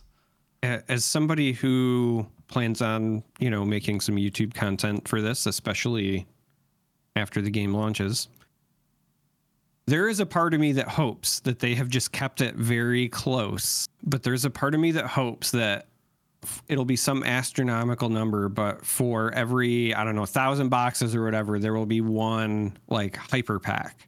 and it'll be every card oh, is hyperspace. You because mean like, like, yeah, you know what I mean? A god it, pack. Just that, like, you open it and the first one is hyperspace, and then you pull it and you see the second one is too, and then your hands start shaking and you get that moment, right? Like, there is a part of me that hopes that they snuck some of those in, um, because that that's that that's just uh, I don't know. It's it's all of it's all of the good chemicals, man. And that's the dopamine, the serotonin, the the endorphins, you name it, all in one go. Yeah, I don't know how many games out there have done these these god packs where every card is like a like a majestic or a mythic or like one of the rarest drops um, possible. All like ten or fifteen cards are the highest rarity card. Like, those exist. And yeah. it, Raw Deal, uh, the W W E game, had that, had god packs.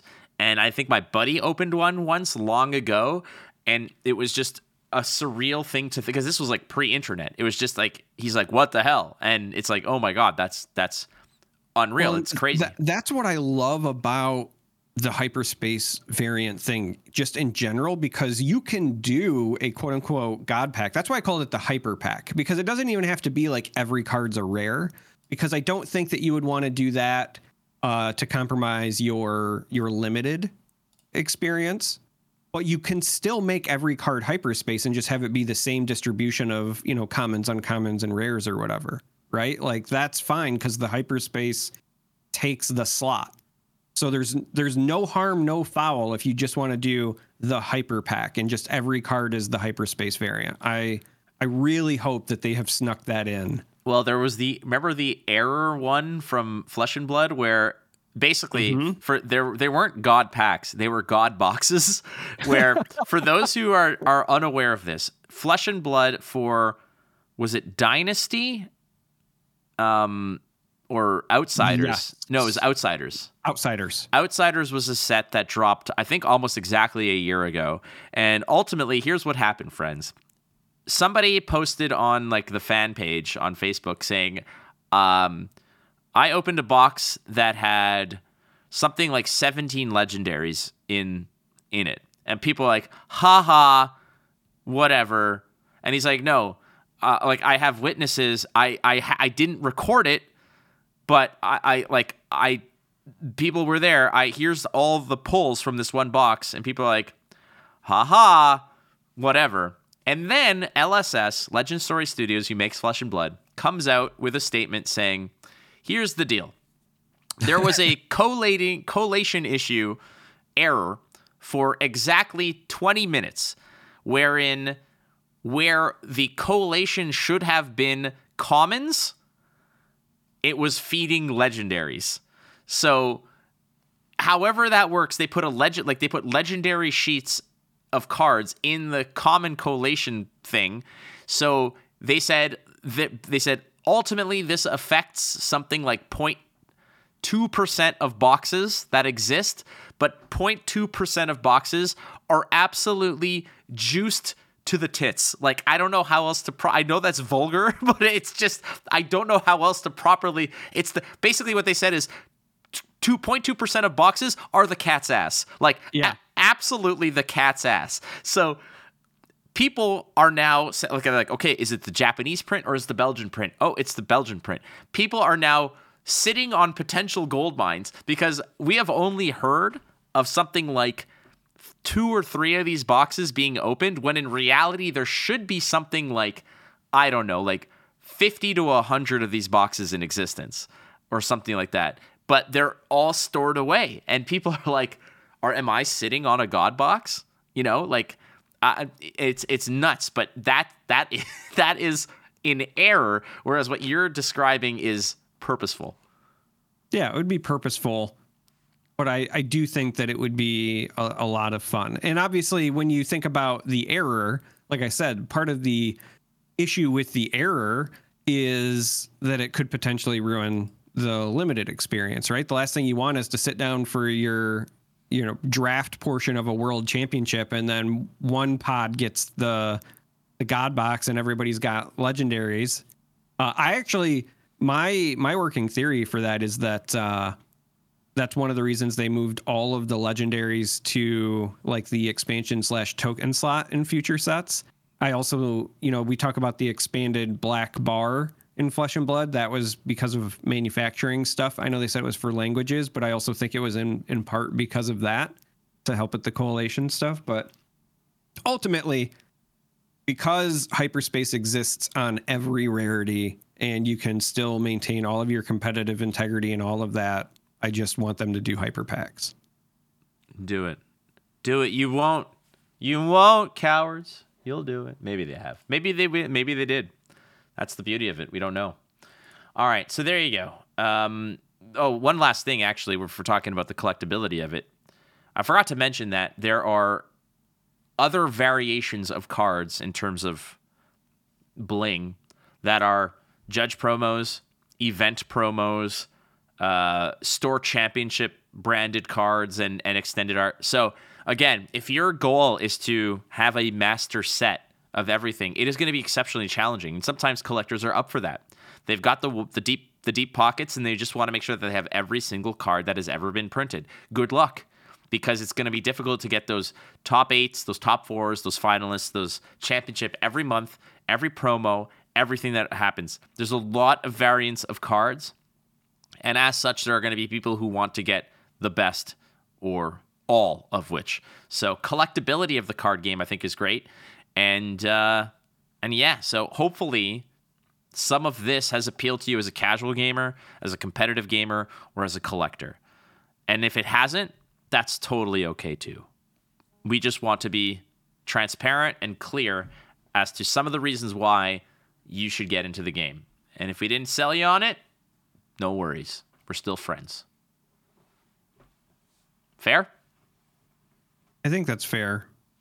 I think so too. How, however, yeah, if somebody comes up to you and they say, "Hey, I heard heard you're friends with Charmer, and and he's got a message for you." Uh oh. What what would you say to that? That Charmer has a message for me? Mm-hmm. Well, I use the Charmer rule, which is disregard the first thing you say. That's the Charmer rule. Fair. Uh, the Charmer rule, by the way, was utilized in Hartford. I didn't yeah? even bring it up. Somebody said, "I'm going to use the Charmer rule."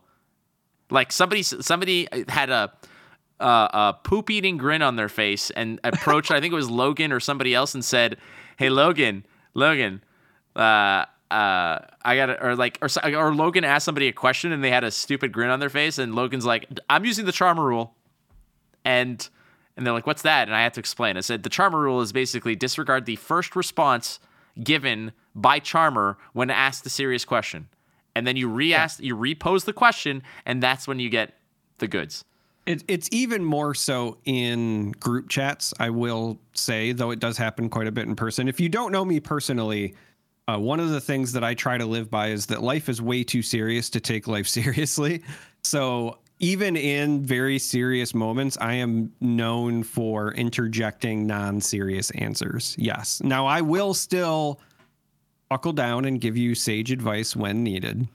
Or at least I like to think so. But you just but have the, to endure. But the first yeah. answer is going to be something that makes me smile for me. Basically, you'll say something, and I the, my first response is like, "We're closing the blast doors," and then I'll say, "I'll see you in hell," and I leave. That's uh, but no, what I would say is, I have a bad feeling about this. I got a bad feeling about this. I have a bad feeling about this. I've got a bad feeling about it. Hey. Quiet. All right, so uh, bad feeling mailbag. We've got some amazing, amazing submissions this week, and we'll try to get through them as much as possible. I'm going to kick it off here, Charmer. We okay. have uh, an email from Stephen Scheel. Uh, I'm going to skip some of the nice things that were said here. Basically, um... Steven mentions that he was not necessarily too interested in the game until he found our podcast and the hype that we kind of, you know, just started pumping for it. And now he also cannot contain his excitement because he's, in, you know, fully ingrained in the community and the culture and is excited about the game. And um, he also mentioned that he's just played a lot of Magic growing up and really was outside of the card game scene. So this was a nice reintroduction to T C Gs, and he wanted to give us thanks for that. But it's not us giving. You shouldn't give thanks to us. the community itself is such that you should, you know, we all in this together, and that's important. But here's what Steven Shiel asks as a question. Um, basically says, uh, wants to give our thoughts about the viable uh, viability of mono red aggro decks uh, in the first set. Back when I played Magic, I was a notorious R D W player. That means red deck wins, so mono red. Uh, and I'm looking to recreate that deck for Star Wars Unlimited. I've played a ton of Force Table, but I know that's not the same as playing against real people. What are your guys' thoughts on how I could best make that deck in Star Wars Unlimited? And for a Magic player, how is Star Wars U different from Magic in terms of that playstyle? So Magic and red deck wins, which is basically R D W is code for a mono red. You're only playing red, which is a lot. It's low on lands. It's like eighteen lands. It's a lot of low to the ground, h- hasteful creatures, and spells that do damage. The objective is if you're seeing turn five, you're probably losing, so you're going to win before that. Lots of direct damage, lightning bolts and lightning strikes and hasteful creatures and just doing a crap load of directed damage to burn your opponent down in an aggressive feature. Steven wants to know, Charmer, what is the equivalent of mono red? So the answer to that, in my honest opinion, is going to be Sabine. So heroism and then double aggression, and specifically with an emphasis on like rebels and troopers as well. Uh, we just got Saw Gerrera spoiled. I think he fits right into that archetype. Uh, you want to go with Sabine just because the hero... as well, uh, like the reason you go with Sabine over the villainy one is the hero as well is a source of direct damage. Right now it's to each base, but it doesn't matter. The idea is that you're going to be doing damage faster than what your opponent does, and so you're fine with that. You will hurt yourself in order to hurt your enemy, hurt your opponent. Um, when you're looking at kind of the cards that you want to include, specifically, if it's not heroism units, it's just like the generic aggression ones. It's going to be stuff like benthic two tubes um, with heroism, Spec Force Soldier. I know we've talked about on this podcast before. Uh, Jedha Agitator actually looks pretty solid. Um, Wolf is also up there. And then as far as like the other forms of direct damage, uh, there's cards like For a Cause I Believe In. That's that one that's got Cassian's art, and you reveal X number of cards. Uh, I think it's four from the top of your deck, and you deal damage based on the number of uh, heroism ones that you reveal, and then do other things as well. So that's like the core. I think that there's stuff stuff that you can move around, but I just I really feel like. Uh, I think double aggression is definitely viable, but I think heroism and specifically Sabine is the way to go um, because of For a Cause I Believe In, because of running both the leader Sabine and the unit Sabine. Uh, K two S O is another great unit in that deck. Um, if you're not familiar, he's like a four cost four, four overwhelm. And then uh, when he's defeated, you can either deal direct damage or I think it's make them discard a card, right? So either way, you're you're impacting them one way or the other. Um, just all sorts of stuff. And like I said earlier, a lot of the the cards will just inadvertently have the rebel tag. So you can get away with running cards like uh, General Dodonna or even Fleet Lieutenant. Fleet Lieutenant's that three three for three that when you play it, you can have another rebel attack right away, but it gets plus two, plus zero. So that's a very good, like, low to the ground. It's almost like an event with a body left over where you get that extra damage in, but you also play another unit. It's it's it's there. I don't know what the exact ratios will be, but it's there. I, I truly believe that a version of that deck will be very good in set one. I asked, uh, or I, I think when it comes to mono, I think mono in Star Wars U will be dual, in my opinion. I think that there's going to be no true mono decks. It well, does, yeah, you can't have leader. It. Exactly. It, it just doesn't exist. So it like. The mono moniker would be dual, and which in which case you're right, aggression, dual aggression, and uh, with Sabine, I think is the right way to go. Um, and yeah, I think that that's uh, that's fair. And also, P S Ice Cave Radio Discord server when now, Steven, now, now, now. I did it this afternoon after reading your email. I was like, fine, fine, I'll do you it. You win, you win. All right, what's the next one? All right, so this is from Dan Sotelo. Hi, guys. I've watched every episode on YouTube. I'm sorry. I mean, listen, Flake is fantastic, but there were some where there was no Flake and you had to deal with me, so I'm sorry. Uh, keep up the great work. I have a question that, if I remember correctly, you briefly touched on in an episode, but I want to revisit as we're only a few weeks from release. Man, that feels so good to say out loud. Only a few weeks from release. It's great. Remember when we had no clue, like when we all know. we when all we had was twenty twenty-four? Yeah. Uh, so he goes on to say, to my knowledge, F F G has not officially mentioned anything about prizes for the bigger events, mainly Galactic Championship. And this is something that we actually touched on uh, a little bit earlier, but Um, with the landscape of card games these days, uh, out of the big money cash prizes, would you be shocked or disappointed if they don't offer money prizes? Um, and they mentioned this specifically because F F G has shown reluctance to do those things uh, in the past.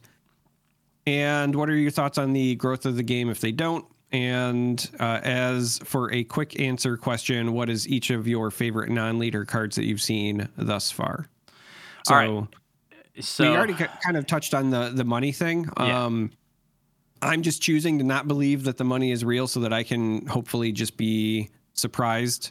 Um, Look, but I, I like all signs point to there will be something.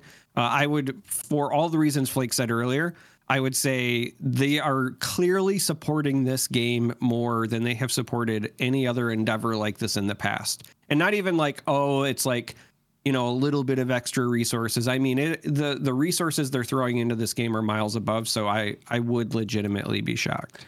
I will say this. I, I would very much be shocked if there's no price tag or there's no monetary winnings associated to major tournaments.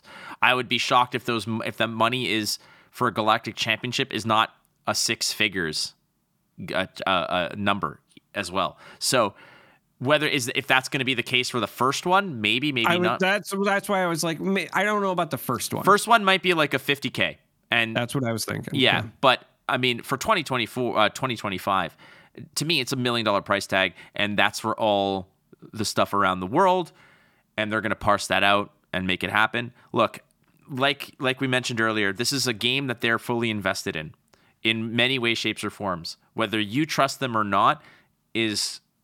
is that's your own your your decision to make. I have no previous relationship with F F G or their games, but I am also cautious. But I am cautious and optimistic.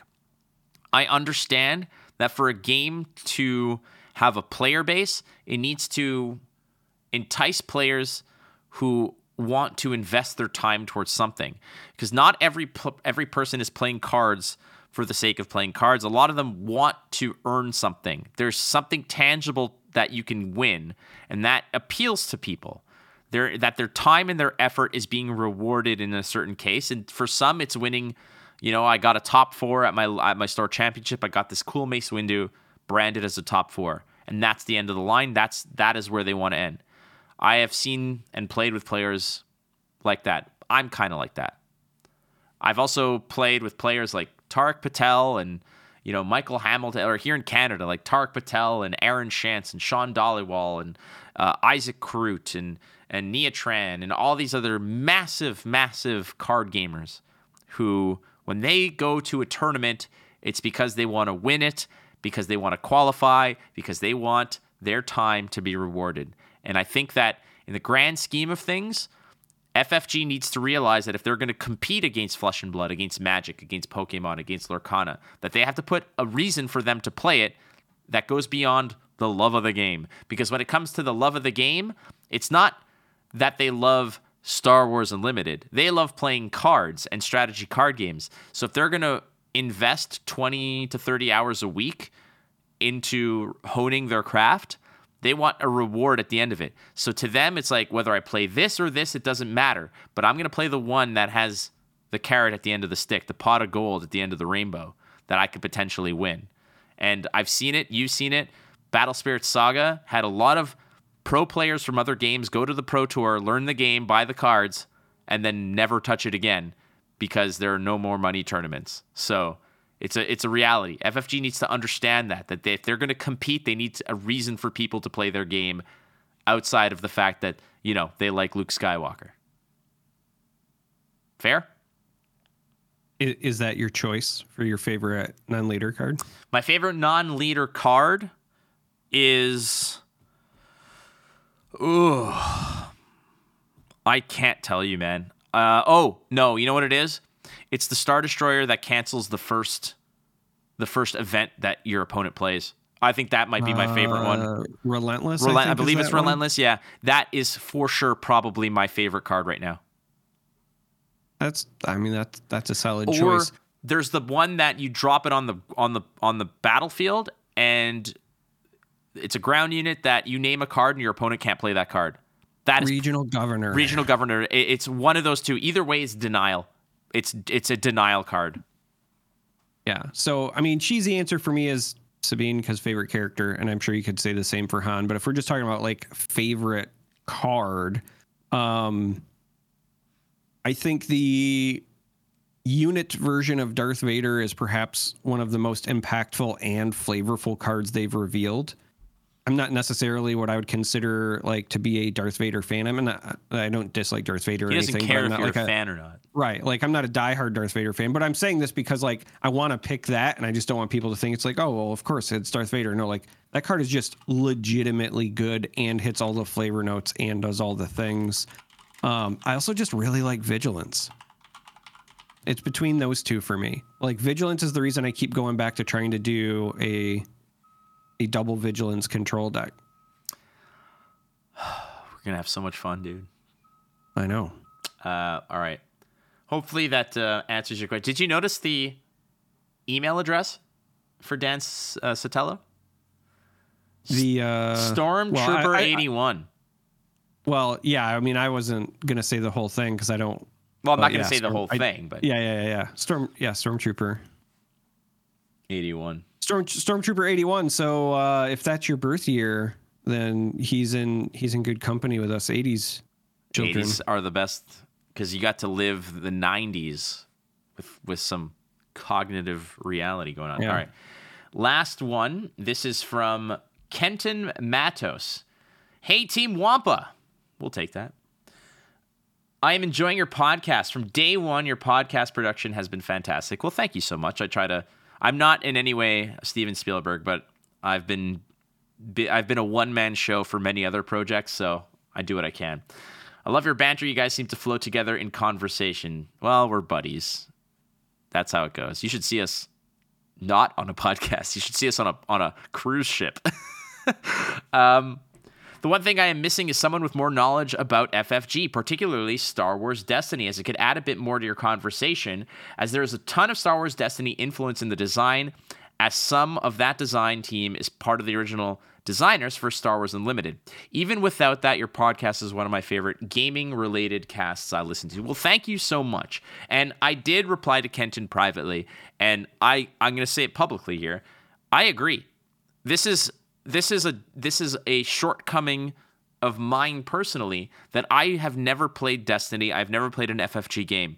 I've played so many other card games, and you're absolutely right. It's something that I don't know how I can rectify because I don't I think... Yeah, I'm not going to go and play Star Wars Destiny and learn the ins and outs of it. But I was going to say, if, if the next time you uh, come visit me, if you want, I can hit up some locals that still have all their stuff. Perfect. I would love to learn we it. Could, we could make a night of it or whatever, just for just so that you can have the uh, context. You yeah, know what and, I mean? and that's that's and that's a good segue here because the the remainder of this email. Uh, first of all, I just want to say that yes, you're absolutely correct, and it is something that I hope that some can you know forgive or see past that we're.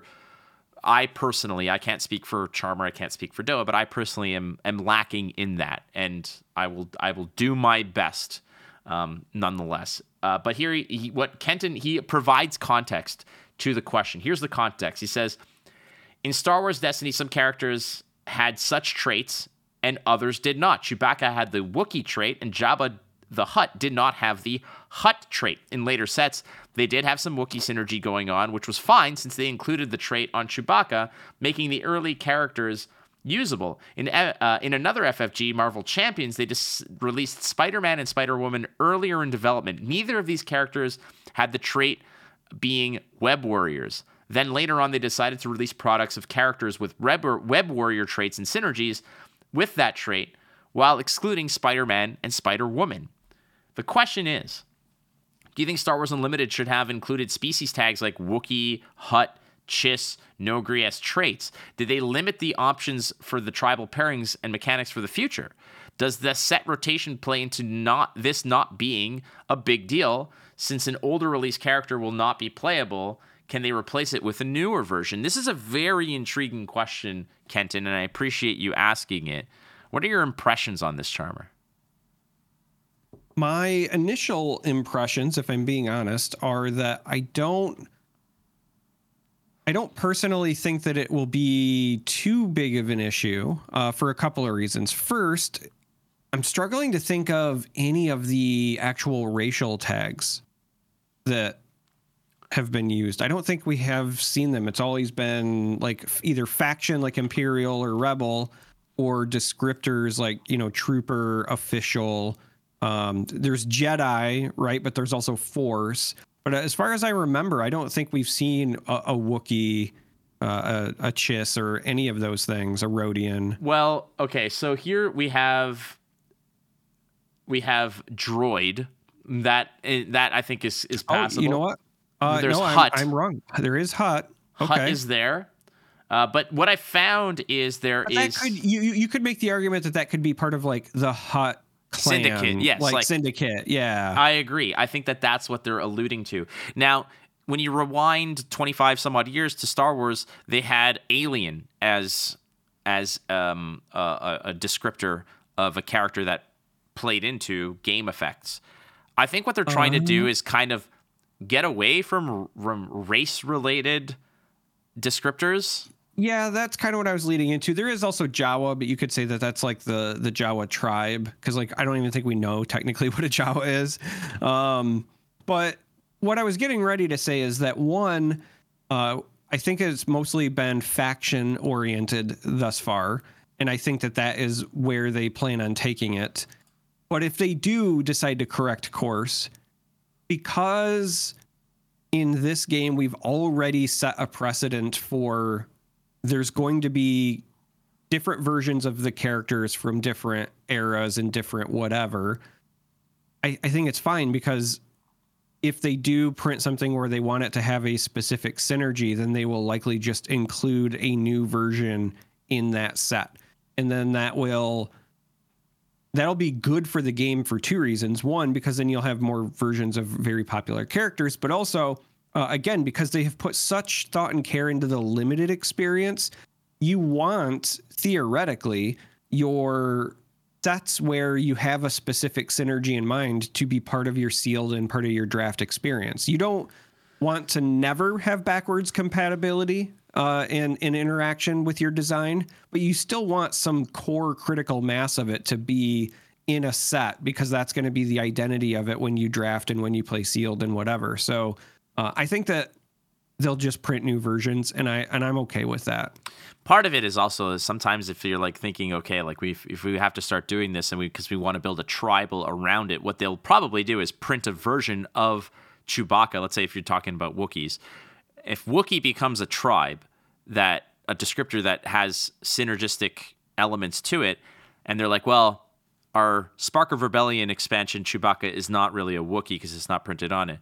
How do we get around that? Well, maybe they print a new Chewbacca that just plays so well within the Wookiee tribal deck that it's almost stupid to play the other one. It's just a better statted uh, um, uh, option. It's much like, you know, in Star Wars C C G, they printed Chewbacca of Kashyyyk. They already had the other Chewbacca, but the other Chewbacca was always getting force choked by Vader. It was this like six power yeah. dude, but his ability was so small, or he was getting shot to, to to crap because he had no defense value. Then they gave him a roar. It's like he can roar and his defense value becomes four instead of two, which keeps him a little bit, you know, more on the board. Plus he was a scout, and he was, you know, the, the reason he was printed was to do work with scouts. So they made him better on Endor. Nobody played the Chewbacca that came with A New Hope. They just kept printing better versions. And that also alludes to power creep in as well. And that is an element of power creep in itself, is more tribal abilities to it. And this game is not going to be immune to power creep. You know, however many sets they're already down the road, they're probably looking at like, look, this is our third Wedge Antilles. Wedge Antilles version three It's much better than Wedge Antilles version one's, all, th- all things considered. Whether it's an extra point of stats or one less aspect needed to pay it, that's just the way it goes. I agree with you that it might be a concern to a degree, Kenton, but I, I also kind of am not necessarily too worried about it, because should there be rotation, should there be other things, I think that it's just another balance metric that they're going to keep in mind. Yeah, I, I would say the same thing. I was trying to think of a situation that I might still predict or could see happening if we weren't considering like the alien races. So for me, it would be, you know, what's it going to look like when we start getting, um, you know, a bunch of First Order units, right? Are those all also going to be Imperials, or will we just have First Order and Trooper, but maybe not Imperials, that sort of thing? Who knows? Yeah, that's true. Very true. Um, all right, my friends. I'm just, uh, sorry, I just got a, I got a message basically saying our pre-release tickets are now available. So I just got to snap that off, because uh, Star Wars U pre-release. I'm super excited. Yeah. All right, friends. So that is it for the uh, Bad Feeling Mailbag. If you'd like to submit a question, you can do so by emailing icecaveradio at gmail dot com. You could tweet at Watchflake. You could tweet at That Charm three R. You could tweet at G G D O A for our uh, our other partner who's uh, out braving the wilds of life. Or you can tweet at Ice Cave Radio. We in, we invite you to please follow us there. Join our new Discord. The link will be in the comment section of this video, or rather in the uh, description of this video. And join us. Join us also on Saturday, if you're not if you're listening to this on Friday, at the F F G stream. I will be there. Charmer will be there. Doa will be there. A myriad of beautiful, wonderful human beings will be there playing this game. So please join us. It's going to be awesome, man. Saturday, February tenth. Yes. Good call. I don't know when you're watching this person in the future. So Saturday, February tenth. twenty twenty-four. Watch us. Yeah. Yeah. So thank yeah, you. twenty twenty-four. Because if you're watching this in, you know, twenty forty-seven, then, hey, I'm happy the game is still going. Yeah. And thank you for... um. Feeding sending me. sending my wife flowers at my funeral. There's no way I'm making it to twenty forty-seven. Dude, that's not far away. That's twenty-three years from now, dude. Have you seen me and how I live my life? I it is my mission to keep you healthy right, and fair. Smiling. Friends, thank you very much again for checking us out. Be sure to give us a five-star review. It gives us the best, best, best uh, uh, chance of cutting through the algorithmic jungle. All right, Charmer, are you ready? Are you locked? Are you loaded? It is time for your parting wisdom. Friends, thank you very much for listening to Ice Cave Radio. We'll see you soon. Adios, Charmer. Wisdom, go. May the force be with you.